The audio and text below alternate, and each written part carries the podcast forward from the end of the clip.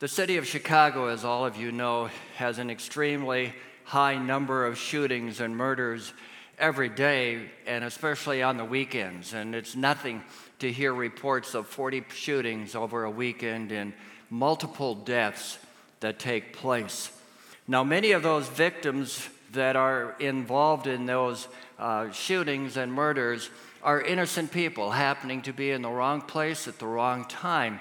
But many of them also have long records and uh, have spent time in prison and so on. Interesting thing is, as I listen to the reporters share, I have never yet heard a family member of any victim say, he lived a wicked life and he deserved to die. That was his due. They've all said, they were such wonderful people, nobody deserved to die. At a time of suffering, we always ask, What did I do, or what did that person do to deserve death? I think we've probably all asked that question at one time or another. What did I do to deserve this? I'm suffering, I'm hurting, my family is falling apart, my whole life is falling apart. What did I do? And being a member of God's family doesn't absolve us from facing all those pains and sufferings that uh, come into our lives. In January, we looked at the first two chapters of Job, and we saw how he responded very graciously to all the trouble that he had. This morning, we're going to hear the rest of the story. So I need for you to buckle up tightly, hang on, and we're going to tr- finish the rest of the Job this morning. So if you brought your lunch, you're in good shape. Uh, otherwise, uh, yeah. Now, it won't be that, but uh, it, it's a lot to cover, so it'll be a very, very brief report. I hope you read it. I hope you read the book of Job and have read it recently. If you haven't read it recently, read through the book of Job. Just refresh your memory on how Job wrestled with, with the question of why did this happen? So let's go. A quick review on, on the uh, first part of Job. Nothing is known about Job outside of this book, other than the fact that Ezekiel and James make a very brief reference to him, but they consider him a real person. Most likely, Job lived during the time of the patriarchs Abraham, Isaac, and Jacob, somewhere between 2000 and 1000 BC. He lived in the land of Uz, a land somewhere east of Canaan, on the edge of the desert, possibly northern Saudi Arabia or southern Jordan. He lived in an area where he could farm, and yet he was close to a town or a city where he was an important man in the community. The book of Job does not tell us whether he was an Israelite or a Gentile. What we do know is found in the first few verses of the book. And as I said, we're going to go through quickly, so I'm going to make reference to a lot of references uh, we won't have time to read them all and look at them all, but make them note of them and go back and look at those again if you could. But Job chapter 1 says, This man was blameless and upright. He feared God and shunned evil. He had seven sons and three daughters, and he owned 7,000 sheep, 3,000 camels, 500 yoke of oxen, and 500 donkeys, and had a large number of servants. He was the greatest man among the people of the East. We know that there was a conversation between God and Satan. Uh, but interestingly enough, after chapter 2, verse 7, we hear nothing more about Satan. The conversations that take place in the rest of the book have nothing to do with Satan anymore, uh, at least not directly. But he left, Satan left Job sitting on an ash heap, scraping the boils of, because of the itch. That's where we see him. But as we move forward now, I want us to remember one statement that even in our suffering, God never lets go. God never lets go. So, first of all, let's see that God may send friends to give advice during the time of suffering. We begin with Job's wife in chapter 2. Job's wife is who is not mentioned much other than this portion. Uh, this is all we know about her she had endured the same tragedies that Job did. She lost all the wealth of the family. She lost her sons. She lost her daughters. She suffered as Job did. And she didn't say a word from our records. She was silent. That was the first round. And then when Job was personally attacked by, by Satan and was physically suffering, she couldn't deal with it anymore. She had to speak up. And she talks to him in, in, in a tone that's uh, very uh, demeaning in a sense. But in chapter 2, verse 9, she says, Are you still maintaining your integrity? And I can just imagine the tone of her voice as she says that. But now remember, God has said twice or three times earlier that the integrity of Job was what God admired. And now she is saying, Is he you still hanging on to that? Why didn't you just curse God and die? Both of those are imperatives, both of those are commands. Just do it curse God and die. I don't think she wanted to get rid of Job. I think she just was so taken up with his suffering and pain that she wanted him to have that relief. And a suicide, in a sense, would, would take care of that, and she would be uh, not having to watch him suffer again. Now she's gone. That's it for Job's wife. But that was the advice she gave Job. She came along and gave him that. God sent some friends in in the end of chapter 2, it says three friends came. We have Eliphaz, we have Bildad, and Zophar, uh, men whose names are not found anywhere else in Scripture. Their communities are not mentioned. Nobody knows where they came from. Nobody knows how long it took for them to get there. Very likely it was possibly months from the time Job first became ill to the time the friends arrived. Remember, there was no internet, there were no emails, there were no telephones. News traveled slowly. And these men came from uh, a distance. They weren't neighbors, apparently, to uh, Job. Job said, I have been allotted months of futility when the friends came. So it was a considerable period of time. They came together uh, as because they knew each other. We're told that they came together uh, by agreement. That means by making an appointment. So they ap- made an appointment with each other to come together as friends. And they were going to come and visit Job. What great friends. I mean, when, when we're suffering and hurting, we want people, generally. We want people to be there and they, we want them to come. And they came to around to Job. They knew Job well enough that they could come and share with him in his time of need. They shared the same values and traditions and religious views that Job did. They were of the same uh, cultural background. There's a sense here in which we know that they were God-fearers and they may not have been believers in the Old Testament sense, but possibly were. Somehow they had heard of God, the God of the universe, Yahweh, and they were followers and believers in Him. We're told that when they came, they saw Him and they were horrified because they hardly recognized this skeleton of a man sitting on the ash heap, scraping the boils on his body. Now, we know that the fourth friend joined them late, later, but we don't know when he came. So we want to take a very quick look at the speeches that the men gave. And then I want to pick it up and, and look at Job's responses. We won't do it uh, as Job speaks, but we'll pick it up at the end and just kind of summarize his speaking. They sat in silence for seven days.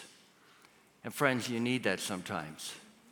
The last thing you need is a whole list of Bible verses when you're hurting because you probably know every verse. You need somebody to come and sit with you. And they sat there. They just sat with him on the ash heap. That's a friendship. And then when the seven days were up, then uh, Job begins the conversation, but then we want to look at the men's speeches first.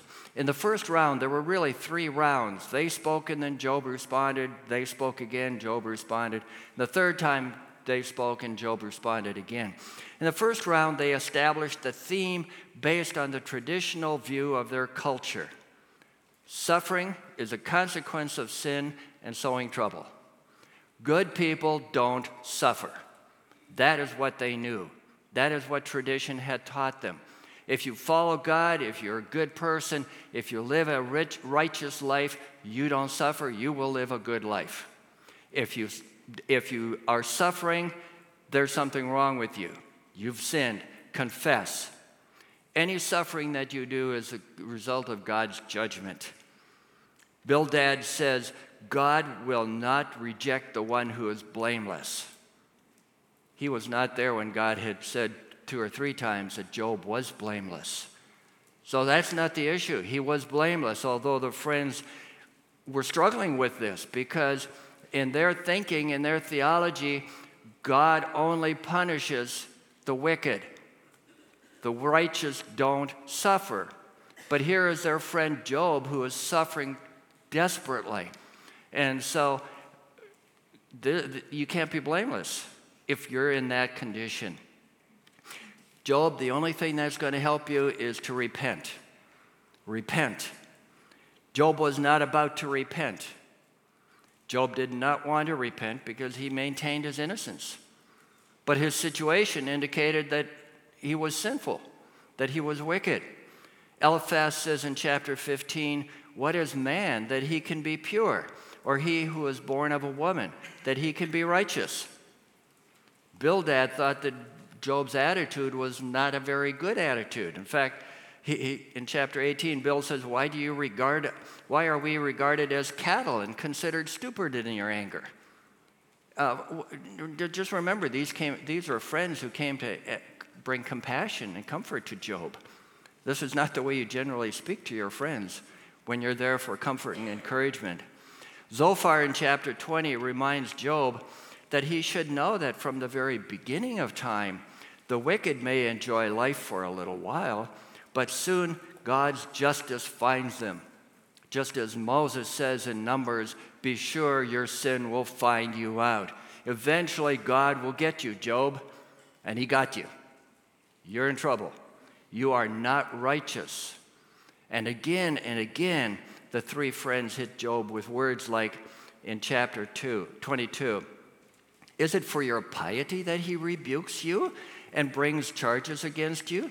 Is not your wickedness great? Are not your sins endless? Boy, they really knew how to encourage Job. They go on in, in verse 25 If even the moon is not bright and the stars are not pure in his eyes, how much less a mortal who is but a maggot, a human being who is only a worm? Job, you're in trouble. You're not pure. You're not righteous. You're more, not much more than a maggot or a worm. They threw in a few comments about God's mercy, very few, but a few of those. But finally, in chapter 32, verse 1, we read These three men stopped answering Job because he was righteous in his own eyes. You ever try to talk to somebody about where they're at and they just continue to maintain their innocence and their righteousness, and finally you just throw up your hands and say, I'm done. There's no more talk, no use talking to you. It's like talking to a wall, so I'm going to quit.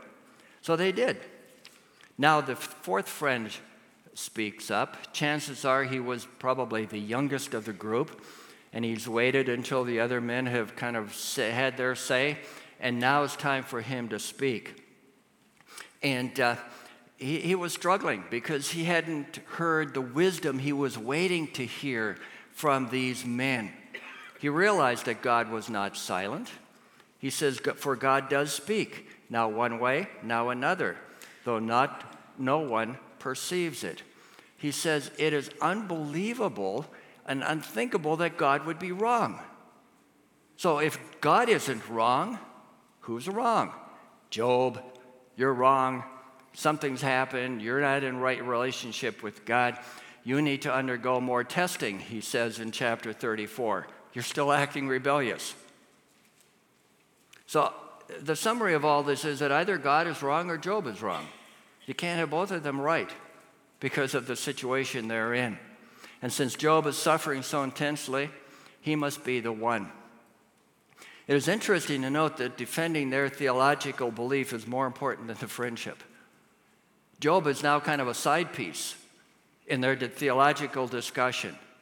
So be careful. Don't, don't, don't let that happen in our lives as we talk about theology and we forget what, what it's all about, and that's a relationship with the people. But they seem to be very angry in their words.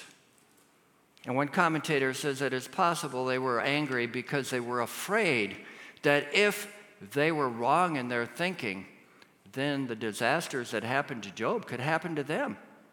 The righteous do suffer the righteous do go through difficult times. And they didn't like that idea. And so they were angry at the thought that maybe they could be the next ones. So they had to prove themselves right. You know, Job maintained his, innocence. And what happens when you can't win your argument? You get angry and you shout louder because you can't win. That's how you're going to win. And that's what these men were doing. So we say, find that they gave advice, but that advice is not always helpful. So now we look at Job and Job's response. He spoke first, he wished he had never been born. In chapter 3, verse 3, he says, May the day of my birth perish, and the night that said, A boy is conceived. Warren Wiersbe says, Note that Job said, A child was conceived, not a mass of protoplasm or a thing. He was a person from conception. And Job says, Oh, I wish I had never been conceived. But since I was conceived, I wish I had never been born. But what, since I was born, I wish I could die. And you see, he's, he's really ready to give up on all of this. And he's cursing the day of his birth. But remember and notice, he does not curse God. But he does have an interesting thought in chapter 6, verse 9. I wish he, that is God, would crush me I wish he would reach out his hand and kill me. At least I would have the comfort in this. Despite the pain, I have not denied the words of the Holy One. God, kill me before I say something I regret. that's his plea here. God considered, Job considered God merciless and felt like God had defeated him and crushed him. In chapter 16, he says, All was well with me, but he shattered me. He seized me by the neck and he crushed me. He made me his target. His archers surround me. Without pity, he pierces my kidneys and spills my gall on the ground. Again and again, he bursts upon me. He rushes at me like a warrior. And he goes on in, in a number of other speeches that he talks about how God has crushed him and alienated his family from him, and, and everybody's ridiculing him. And as a result, there's no more happiness in him chapter 7 My days are swifter than a weaver's shuttle, and they come to an end without hope. Remember, O God, that my life is but a breath. My eyes will never see happiness again. And maybe some of you have been at that point. Maybe you are there right now. You think, there's just going to be no more happiness. It's, it's done. I'm suffering. I'm in pain. But Job was really wrestling with this idea of the day that the innocent don't suffer, and yet he knew he was innocent and he was suffering. You know, that'll give you a theological headache if you're trying to put those two together. It doesn't fit. If it's true that the wicked are punished by God, why is it then that the wicked around him were living so well? And in chapter 21, he goes through a list of things that the, right, that the wicked are enjoying. Where's the punishment? In fact, at the end of that passage in chapter 21, verse 16, the, the righteous kind of said, God, get lost. I mean, the wicked, God, get lost. We don't need you. We don't want you. And despite that, God was blessing them, or at least so it appeared. And this doesn't fit. Job is struggling. He can't find God. In chapter 23, he says, But if I go to the east, he's not there. If I go to the west, I don't find him. If, I, if when I, he is at work in the north, I do not see him. When he turns to the south, I catch no glimpse of him. Job is saying, God, I don't see you, I don't find you. Probably some of your minds went to Psalm 139, where the psalmist says, It doesn't matter where I go, I can't get out of God's sight. I can't get out of God's presence. What a contrast there is in those two men. But Job couldn't find him. Yet, in spite of all this, Job very quickly reaffirmed his hope in God chapter 19. I know that my Redeemer lives, and, in that, and that in the end he will stand on the earth. And after that, after my skin has been destroyed, yet in my flesh I will see God. I myself will see him with my own eyes, I and not another. How my heart yearns within me. The famous American psychiatrist Karl Menninger called hope the major weapon against the suicide uh, impulse. Hopeless people feel there's nothing left to live for. But, friends, if you and I have a relationship with Jesus Christ, Peter says we have a living hope. We have a living hope. Why? Because it is rooted in Jesus Christ. And that's where Job's hope was. He said, I, I, I can't see God. I don't know where He is. I feel abandoned, but I still know I have a God, and my hope is in Him. I, I love those words in 1 Peter. Praise be to the God and Father of our Lord Jesus Christ. In his great mercy, he has given us new birth into a living hope through the resurrection of Jesus Christ from the dead, and into an inheritance that can never perish, spoil, or fade. Job recognized that God was sovereign and in control of all the nations. He says in chapter 12, He makes the nations great and destroys them. He enlarges nations and disperses them. I've got news for you. Donald Trump couldn't make America great. And nothing against Donald Trump, but Donald Trump couldn't do it. Why? Because that's God's domain. God is the one who makes nations great. He brings them down and he brings them up. We know that God's advice is always right. Job, Job recognized the advice from his friends wasn't right, but now God speaks. The New Living Translation says in chapter 38 Then the Lord answered Job from the whirlwind, whirlwind Who is this that questions my wisdom in such ignorant words? It's a rebuke to Job, who kind of thought he, he still had it. He, he still had it, even though he was innocent he was somewhat arrogant in his innocence. And notice that God spoke out of a storm. It was a storm that took his 10 children, and now God speaks out of the storm. And sometimes storms destroy, but often we hear God's voice in a storm. Now, when Job finally met God, God asked him 77 questions. And Job threw up his hand, I don't know. That was his only response. I don't know. I don't have an answer to this. And the answers, the questions came rapidly as re- reading through chapters 38 and 39.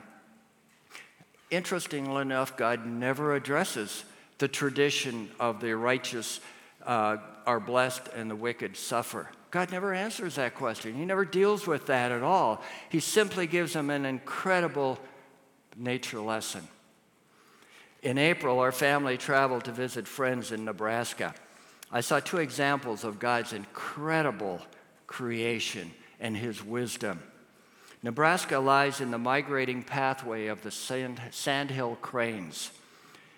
Beginning in mid February through the end of April, between 450,000 and 700,000 sandhill cranes make their way from their um, wintering grounds in Texas and New Mexico and are on their way to their summer breeding grounds in Alaska.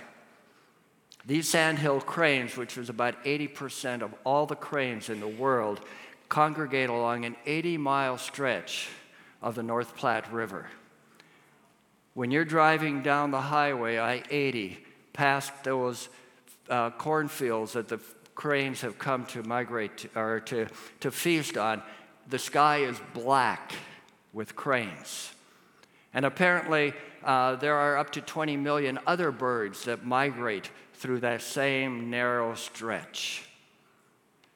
God could ask Job, Who put that instinct into those birds? Did you have anything to do with the migratory pattern of, of birds? It implied, I did. This is God's domain. The second example was a friend of ours took, took us into his pasture where he had at least 100 newborn calves scattered throughout this large field. The mothers, along with expectant mothers, were all hovered or, or huddled around the uh, uh, feeding troughs, waiting for their feed. Our friend told us that if any, any one of those ca- newborn calves called out, the right mother would immediately know who it was and, where, and they would head for their calf. They could pick out the cry of their, their baby in, in the crowd. Job, did you have anything to do with that? Anytime you feel really impressed with your abilities and wisdom, read Job 38 and 39. Just read that. And then go out into the country into, on a cloudless night, get out of your car and look at the sky. Just look at it. Uh, when we lived in Nebraska, I would, we lived out in the country. There were no lights, no city lights, no farm lights. We were that far out in the country. And often in the summertime, I would get out and walk in the morning before daylight when it was dark. Have you ever tried to walk in a straight line while looking up at the sky? It's not easy. I ended up in the ditch more often than not. But I couldn't take my eyes off of the, well, they estimate there's 200 billion galaxies out there, plus billions and billions of stars. I couldn't get my eyes off of the beauty. It is incredible with God's, God's creation. And the psalmist says, When I consider your heavens, the work of your fingers, the moon and the stars, which you have set in place, what is mankind that you are mindful of them? Human beings that you care for them? And Job in chapter 42 confesses his God was too small. He had had God in a little box. And God says, No, no, look up. Look at the animals. Look at the stars. Look at creation. God and, and Job said, No, this is too wonderful beyond for me.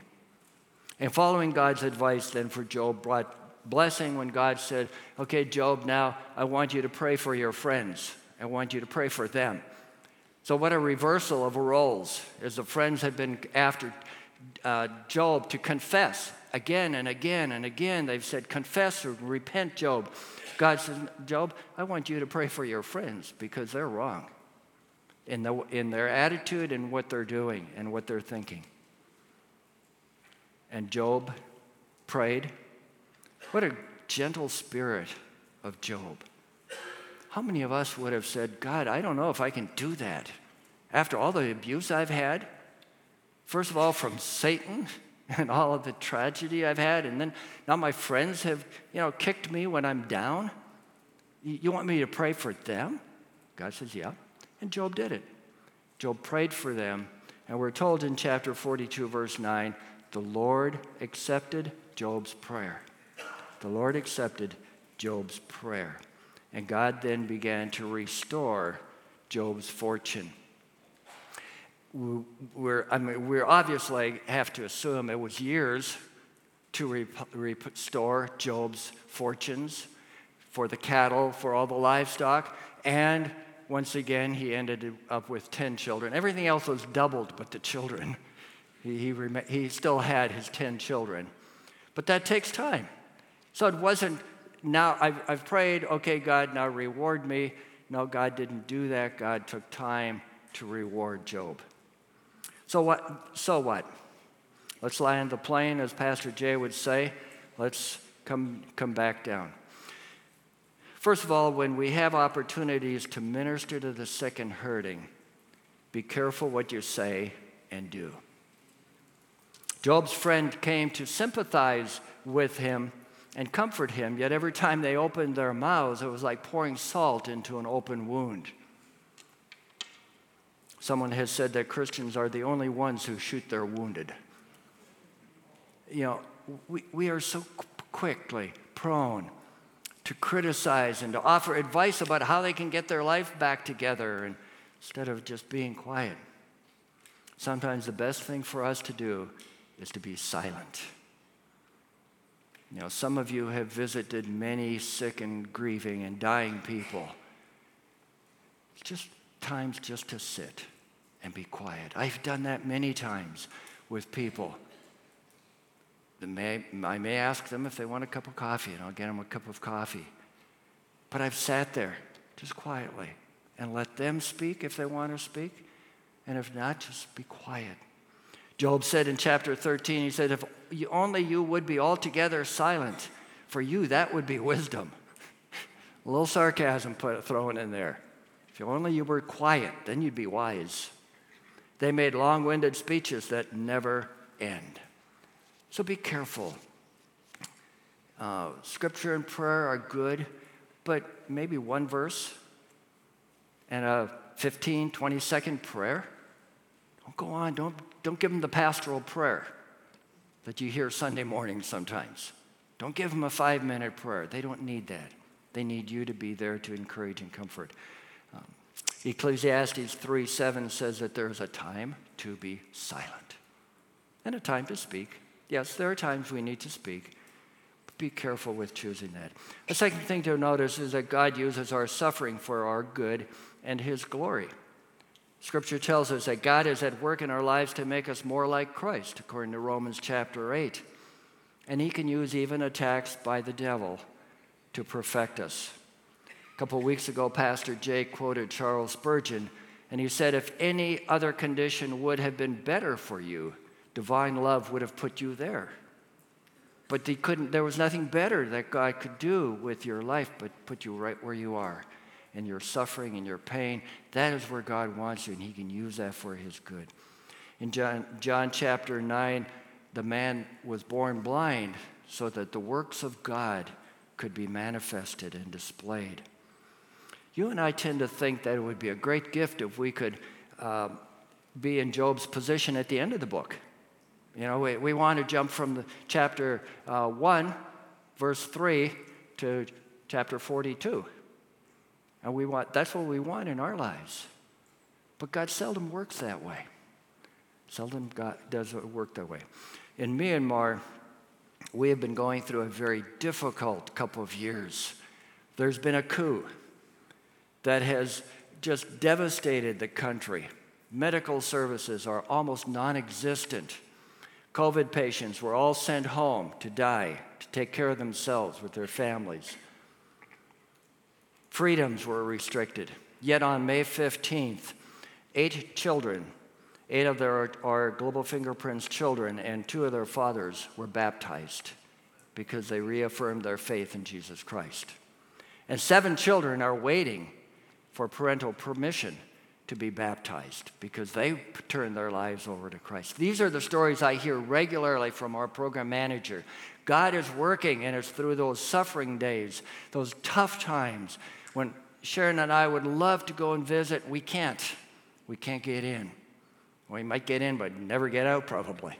Um, but, but God is still at work, and He uses that for His glory. And thirdly, God does not leave us in a time of suffering.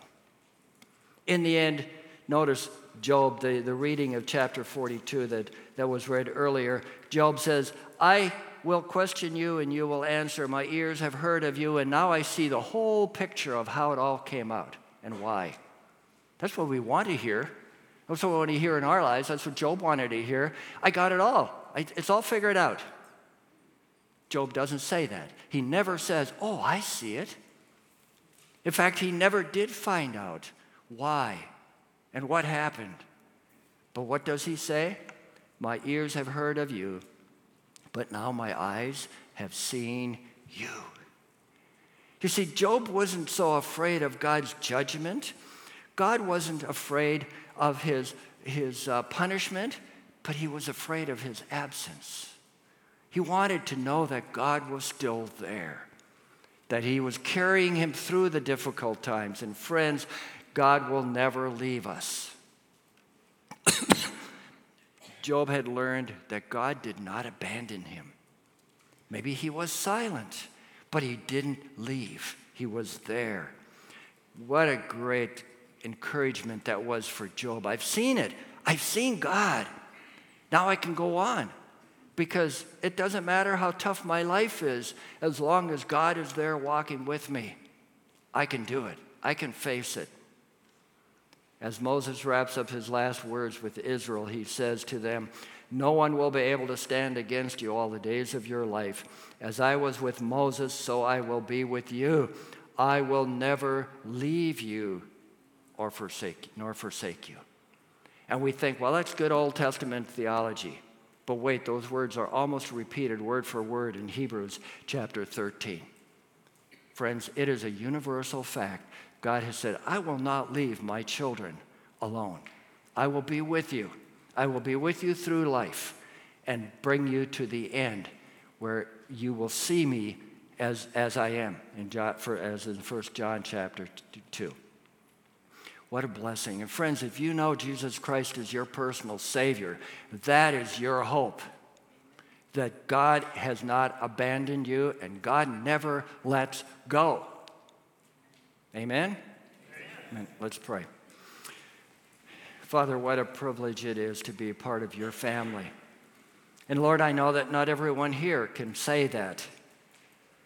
Not everyone here has put their faith and trust in Jesus Christ. But for those who have, I know that this is the truth. God has not left us or abandoned us. And for those who have not put their faith and trust in Jesus Christ, I pray, Father, that they would recognize the importance of having a relationship with you and having that living hope that will carry through to through eternity. I pray this in Jesus' name. Amen.